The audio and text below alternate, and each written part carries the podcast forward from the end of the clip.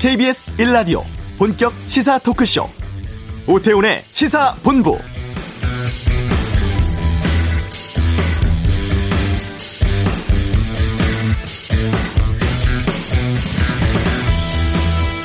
코로나19 신규 확진자가 하루 새 76명, 국내 발생 50명 늘었습니다. 나흘째 최소 40여 명에서 최대 90명까지 등락 거듭하고 있죠.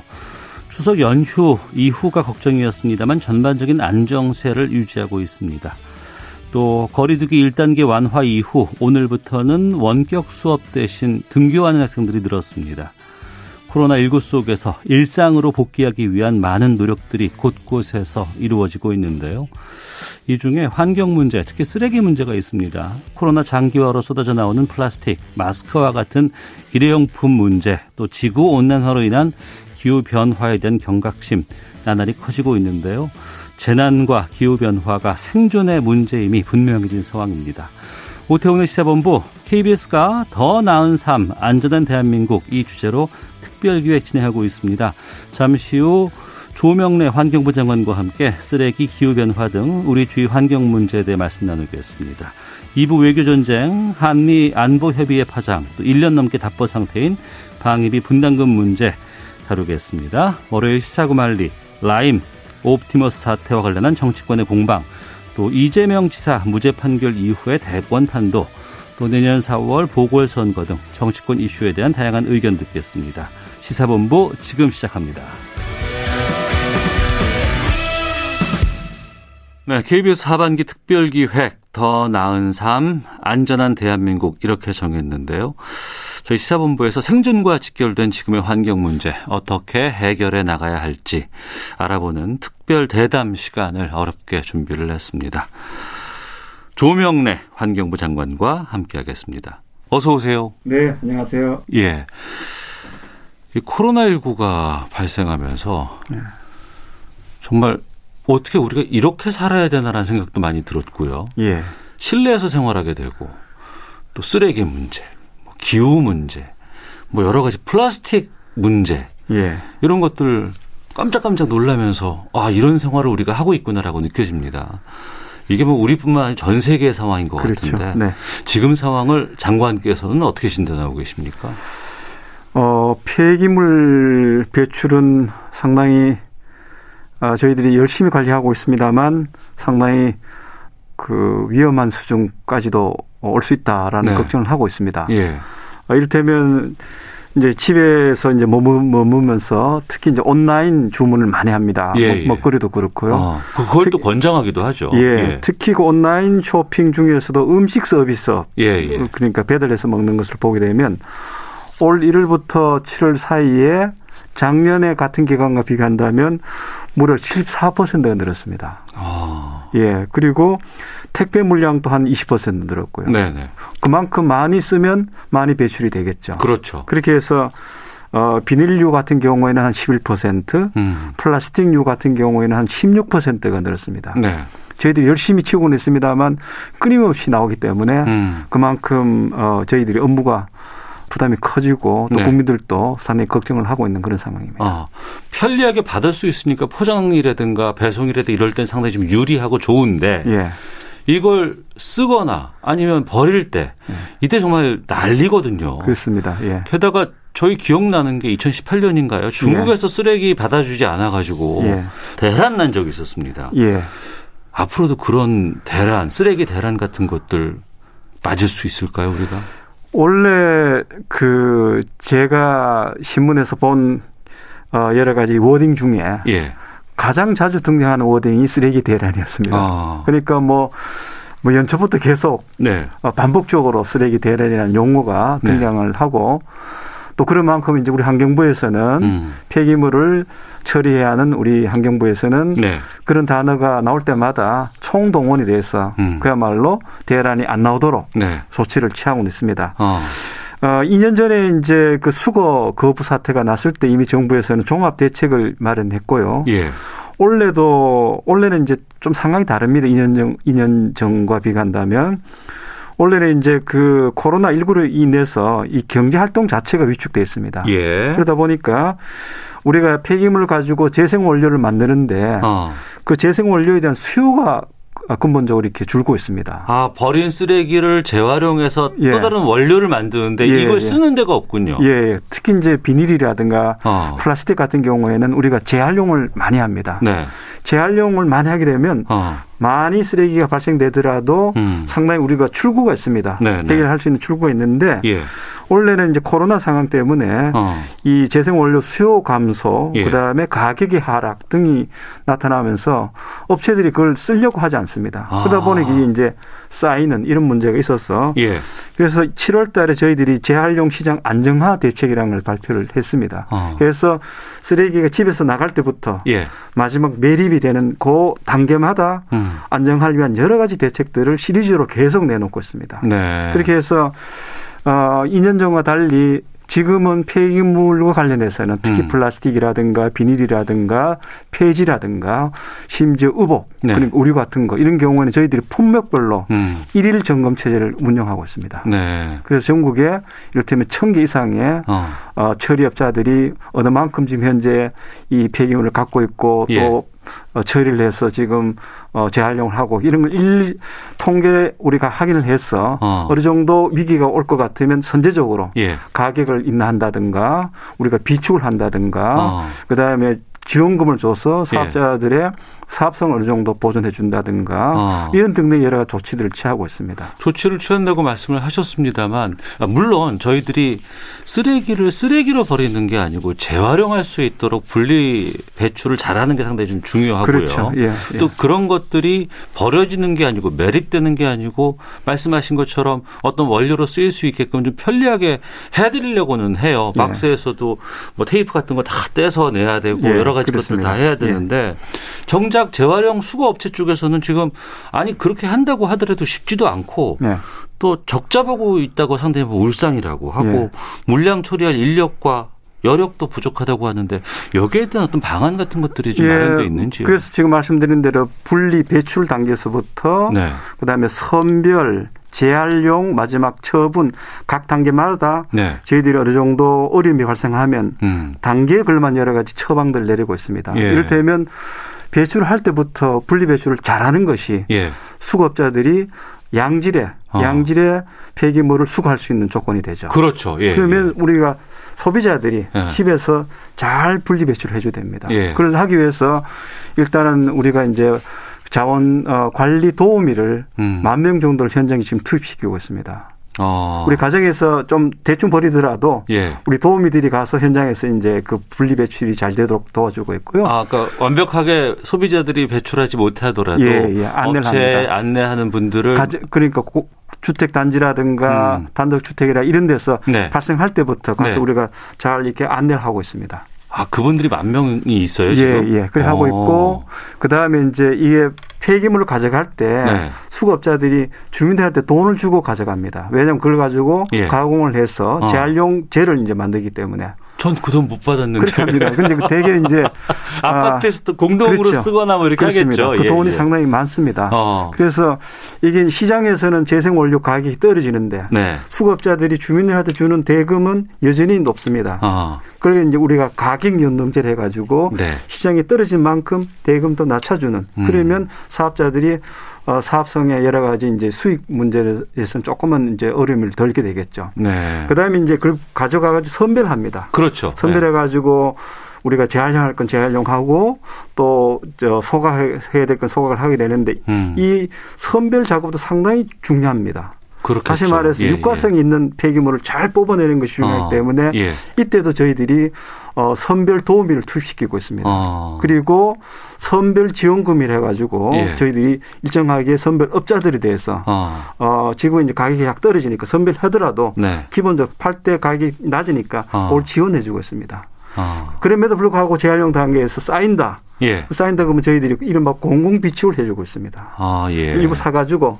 저희들이 어디다 보관을 하고, 창고에다가 예. 비축해놨다가 필요할 때 다시 우리가 공급해 주는 어. 이런 식으로 해서 그리고 재활용 업자들이 그럼에도 불구하고 사업이 어려우면 운영 자원 어, 지원금을 저희들이 음. 이제 융자를 해주고 있습니다. 네. 원래 추경으로 천억을 우리 확보해 가지고 지원해 주고 있습니다. 네. 그런 식으로 어, 그 단계별로 지- 여러 가지 어떤 그런 해결책을 저희들이 강구하고 있고요. 어. 그리고 지난 9월 달에는 자원순환 정책 대전환이라는 것을 저희들이 발표했습니다. 어떤 기본적으로 거죠?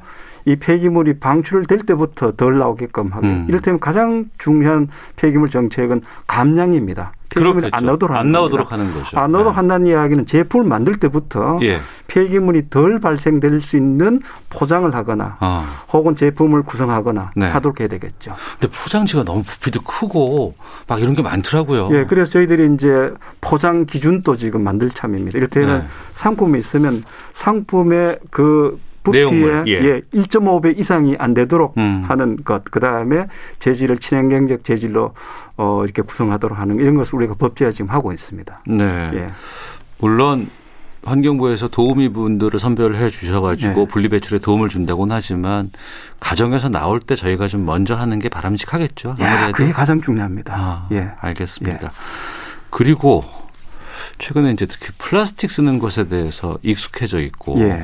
한동안은 플라스틱 쓰지 말자고 했다가 일회용품 사용하지 말자고 했다가 다시 또 지금 워낙에 이 코로나 19 상황 때문에 예. 플라스틱 일회용 그릇을 쓸 수밖에 없는 상황이에요. 예. 게다가 또 마스크 있지 않습니까? 예, 예. 마스크 쓰고 나면 이걸 또 버려야 되는데 예. 어우 정말 어마어마하게 많이 집에 있어요. 이게 다 쓴 마스크들이 예, 지금까지 생산된 게 50억 개 정도 됩니다. 50억 개예요. 예. 근데 마스크도 잘 안 썼고 이거 썩는 썩고 다 분해되는데 엄- 뭐 몇백 년 걸린다고 들었습니다.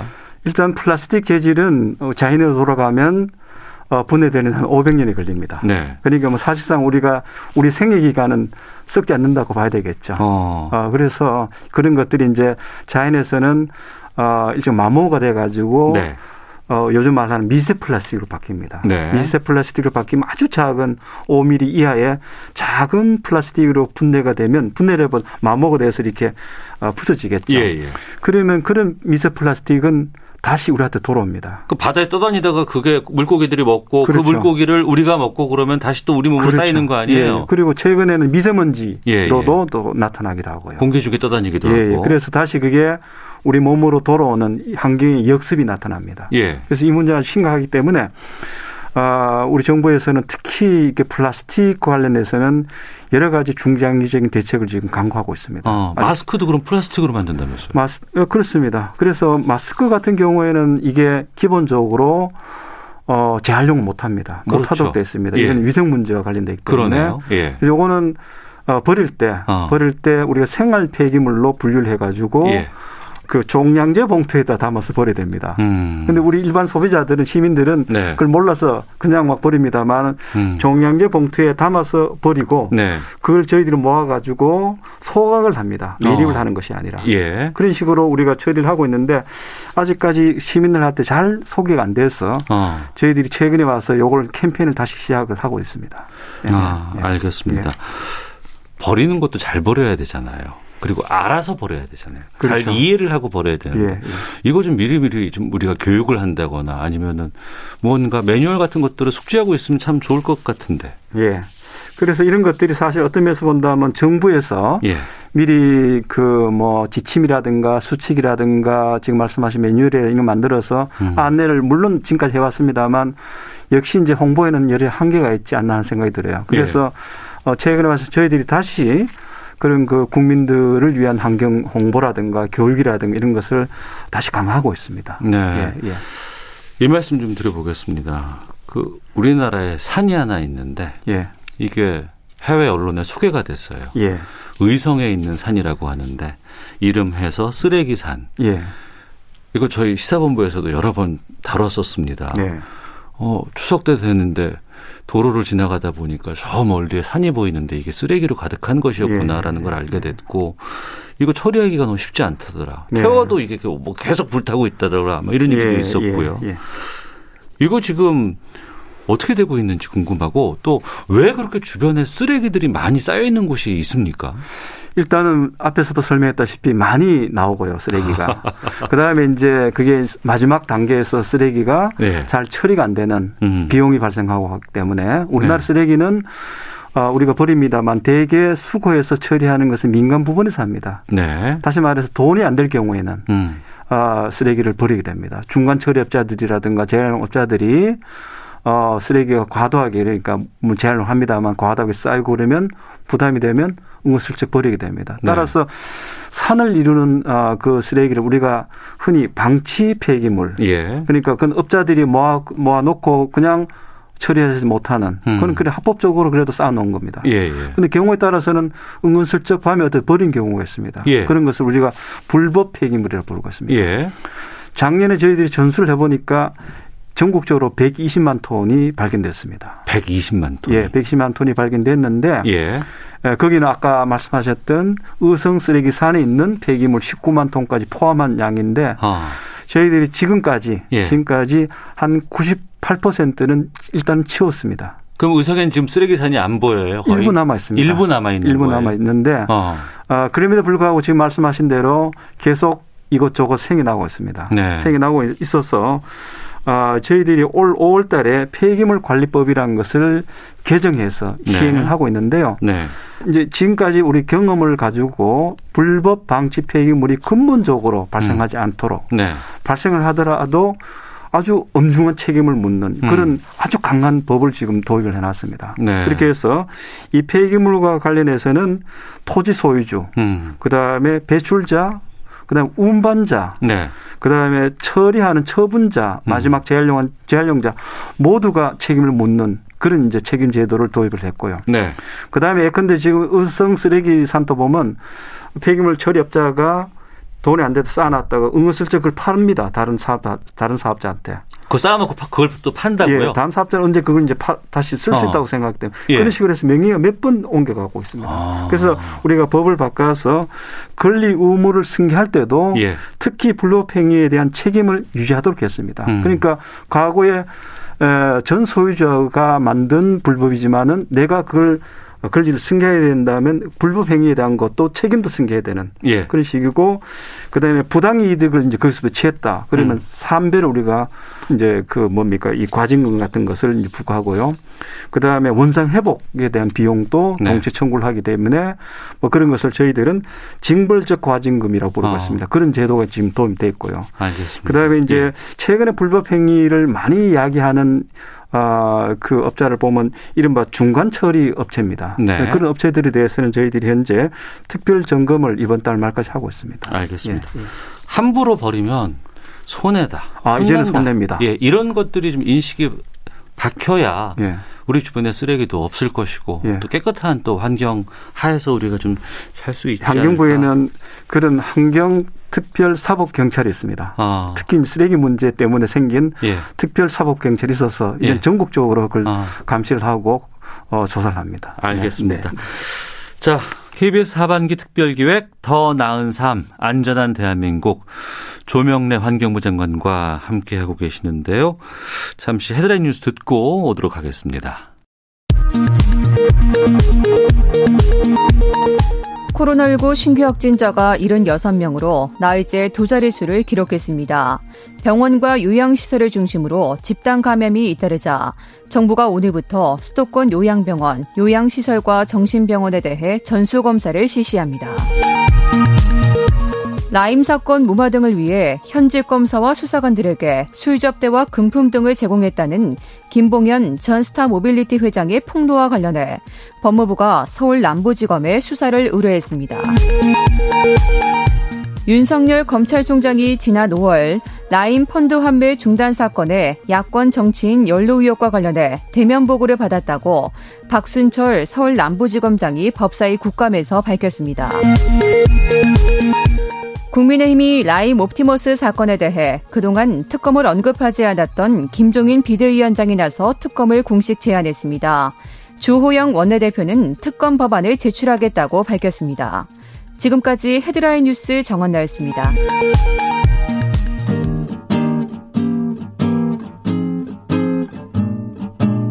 KBS 1라디오 오태훈의 시사본부 여러분의 참여로 더욱 풍성해집니다.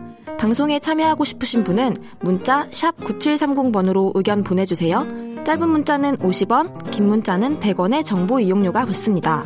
애플리케이션 콩과 마이케이는 무료고요. 시사본부는 팟캐스트와 콩, KBS 홈페이지를 통해 언제나 다시 들으실 수 있습니다. 많은 참여 부탁드려요. 네, KBS 제1라디오 오태훈의 시사본부 아, 특별 대담으로 준비했습니다. 더 나은 삶, 안전한 대한민국. 조명래 환경부 장관과 함께 말씀 나누고 있는데요. 국제 시민단체에서 보고서를 냈는데요. 네. 2016년 보고서입니다. 호주, 사우디아라비아, 뉴질랜드 그리고 우리나라를 세계 4대 기후 악당으로 규정을 했다고 합니다. 네. 우리가 악당이 됐네요. 예, 뭐 그렇게 됐습니다. 환경부는 어떤 입장이십니까? 어, 사실 우리 정부가 이 기후 어, 악당이라는 용어를 쓰는 것이 상당히 부담이 됩니다. 네. 아, 그렇지만 저는 지금까지 쓰고 있습니다. 아 직접 환경부에서도 이 악당이란 말을 예, 아, 네, 쓰세요. 쓰고 뭐 우리 장관 회의에서도 제가 씁니다. 그게 예. 실, 실상이니까 그 현실이니까. 예. 어. 어, 이걸 우리가 부끄럽게 여겨야 될 측면은 없지 않아 있습니다만 현실이 그러기 때문에 어, 기후학당의 소리를 안 듣기 위해서는 이제는 제대로 된 환경 정책을 펴야 된다. 네. 환경 국가로 거듭나야 된다라는 음. 것을 강조하기 위해서 저는 어, 이 용어를 씁니다만 네. 조만간 이 용어를 이제 안 쓸 수도 있다는 상황이 저는 온다고 보고 있습니다. 어떤 최- 변화가 있을까요, 그러면? 최근에 여러 가지 우리 환경부를 중심으로 하는 우리 정부의 환경 정책은 상당히 강화되고 있습니다. 예. 근본적으로 기후악당이라는 그 문제를 제기했던 것, 것 중에 하나가 이를테면 우리나라 온실가스가 계속 는다, 예. 배출이 는다. 아, 어. 그다음에 뭐 해외 석탄 발전 사업에 대해서 우리가 재정적으로 지원한다. 예. 그다음에 2020년에 온실가스 감축 목표가 너무 소극적이다. 음. 아, 그런 요소들이 근자에 와서는 우리 정책적으로 많이 희석을 시키고 있습니다. 네.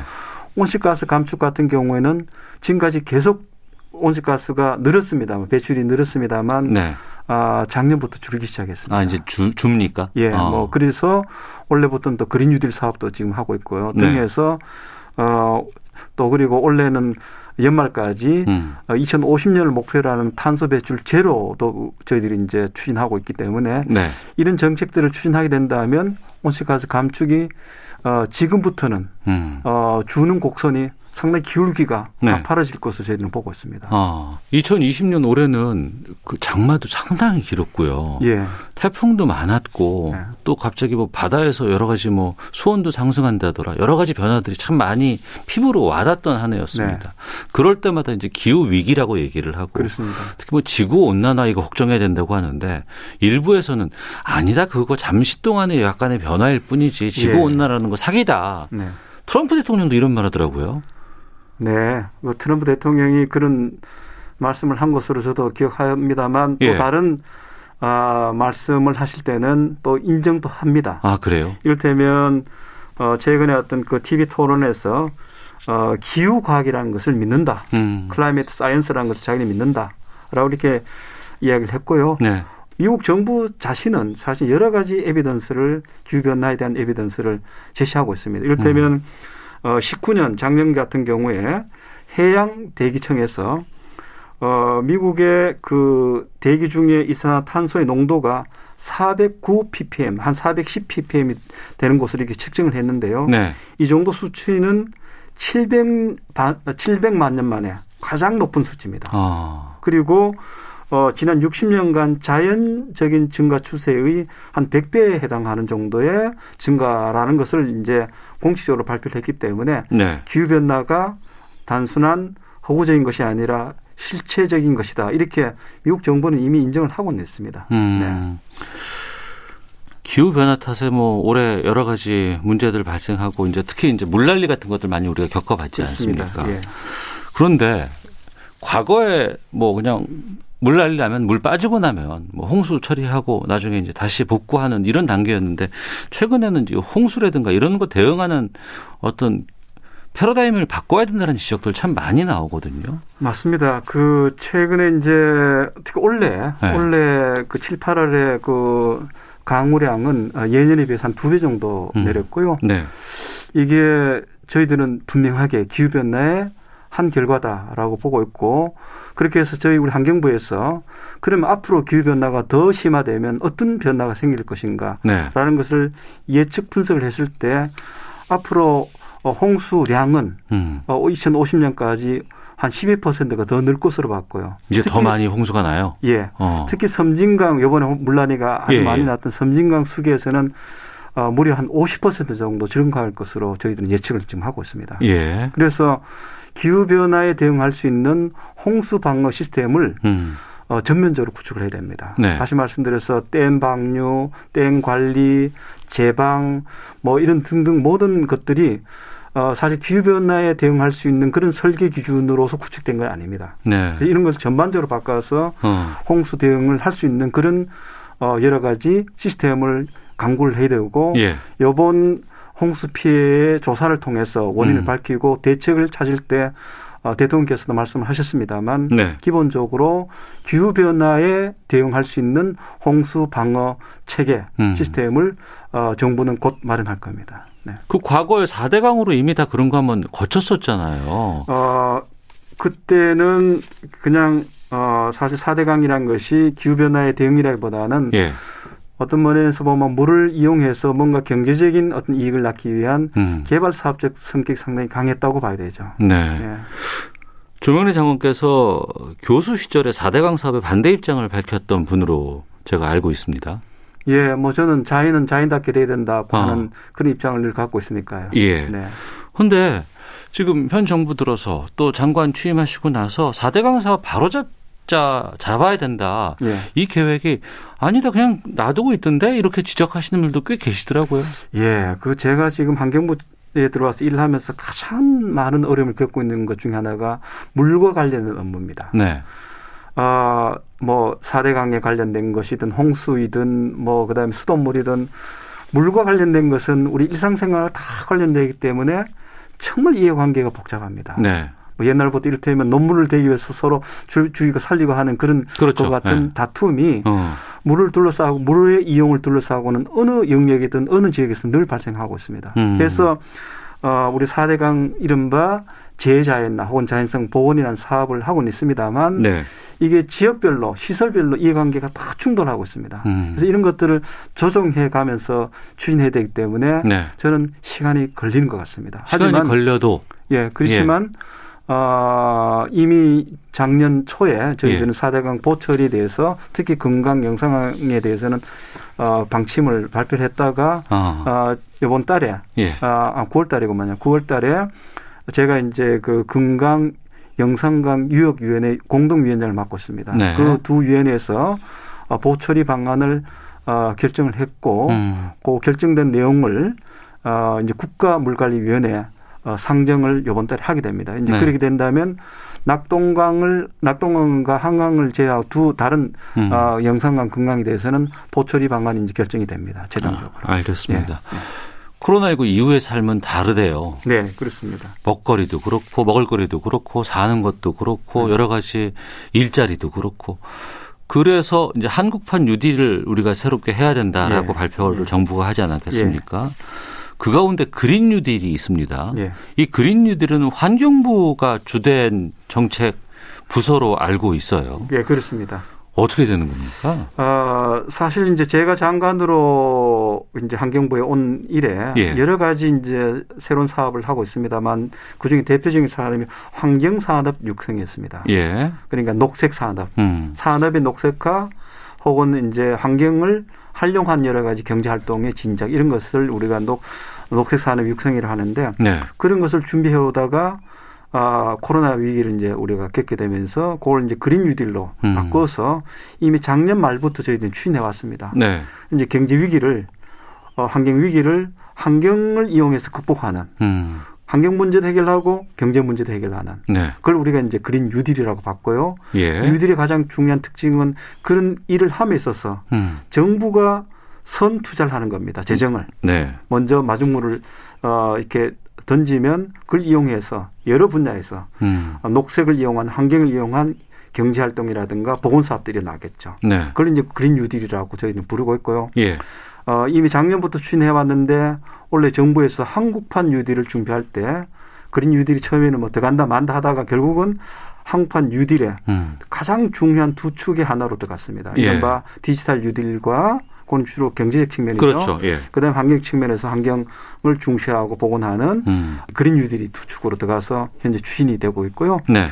우리나라의 그린 뉴딜은 제가 뭐 자랑 같은 이야기를 꼭 한다면 네. 세계적으로 지금 그린 뉴딜을 많이 이야기하고 있습니다. 유럽도 그렇고 유럽에서는 음. 그린 딜이라고 이야기하고 있고 미국에서는 지금 대선 과정에서 여러 후보자들이 그린 뉴딜을 어, 이야기를 하고 있는데요. 네. 지금까지 어, 선진국의 그린 뉴딜은 상당히 어, 이야기거리였습니다. 음. 비전적이고 네. 그냥 장기 전략의 구상에 관한 것이었다면 예. 어, 우리가 7월 달에 발표한 한국판 뉴딜 혹은 그린 뉴딜은 단순한 이야기가 아니라 예. 5년 재정 계획에 담아서 구체 어. 사업을 추진하고 있는 것이 가장 중요한 특징이고요. 예. 그런 뉴딜을 저는 실행적 뉴딜이라고 부르고 있습니다. 구체적으로 어떤 정책들이 됩니까? 아, 크게는 뭐 세 가지가 포함되어 있는데요. 뭐 일단은 온실가스 감축을 어, 우선을 하는 그런 정책 과제들이 들어와 있고요. 예. 예. 컨대뭐 친환경차 보급이라든가 어. 녹색 그 건축 리모델링이라든가 이런 것들이 그 다음에 분산의 에너지, 예, 친환경 에너지를 뭐 확산시킨다든가 이런 사업이고요. 예.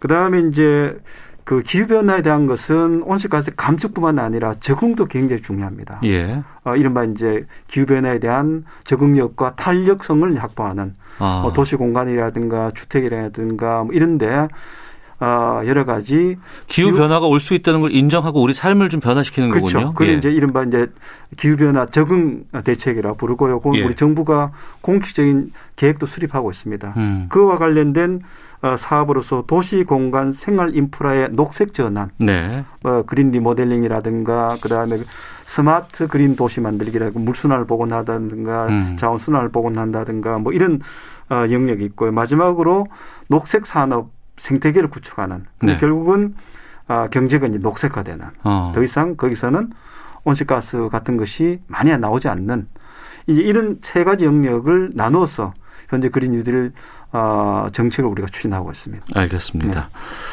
어우, 벌써 시간이 다 지나갔어요. 예, 예. 다음 달이면 취임 2주년 되시더라고요. 그렇습니다. 어, 임기 내 꼭 뭐 좀 이루고 싶은 목표라든가 계획 있으시면 끝으로 좀 듣겠습니다. 글쎄 뭐 환경부가 하는 일이 참 많은 것 같습니다. 미세먼지도 줄여야 되고 폐기물 처리도 잘해야 되고 어, 그린 뉴딜 사업도 잘해야 되는데 에, 제가 정말 하고 싶은 거는 우리 사회를 녹색 사회로 바꾸는 것이 네. 되겠죠. 어. 법 제도적으로 어, 환경 가치가 우선이 되고 산업도 환경이 중심이 되는 그런 녹색 산업으로 옮겨가고 예. 어, 그런 어, 그 이른바 한국 사회의 녹색 전환 음. 어, 이런 것을 제가 아, 오래전부터 추창을 해왔는데 네. 현재 환경부 추진하는 이런 정책들이 사실 거기에 어, 어떤 방향성을 맞춰서 하고는 있습니다만 음. 어떤 부분은 효과가 있고 어떤 부분은 여전히 아직도 효과가 없는 성과가 네. 없는 부분이기 때문에 어. 저는 이제 그런 목표를 실현할 수 있는 어, 정책의 완성도를 높이는 것이 예. 제가 남은 어, 임기 동안 하고 싶은 최대 과제고요. 세계 4대 기후학당에서 좀 빼주세요. 뭐 그런 걸 잘하면 자연스럽게 빠지게 됩니다. 온실가스 감축은 가장 중요한 환경부 정책 목표고요. 예. 현재 2050년 이른바 탄소 중립을 음. 하게 된다면 원래 아마 잘하면 우리가 선언할 수 있을 것 같은데요. 네. 그러면 어, 이제는 그 기후 악당으로부터 음. 이제 벗어날 수 있다고 저는 확신하고 있습니다. 알겠습니다. 그날 기대하면서 장관님께서 추천해 주신 노래 들으면서 이제 보내드려야 될 것 같은데 이선희의 아름강산 추천해 주셨어요? 예. 예, 저는 뭐, 어, 자인이 살아야 생명이 살고, 어. 어, 우리 사회가 산다고 보기 때문에, 예, 아름다운 강사는 그만큼 우리 국민의 모습이 아름다워지고, 나라가 아름다워지는 것을 의미하기 때문에, 저는 아름다운 강사를 어, 추천을 했던 겁니다. 아 예, 이 전주가 길어서 이거 어디서부터까지 들어야 될지 모르겠습니다만 알겠습니다. 자 지금까지 환경부의 조명래 장관과 함께 오늘 특별 대담 이제 여기서 마치도록 하겠습니다. 오늘 말씀 고맙습니다. 네, 감사합니다.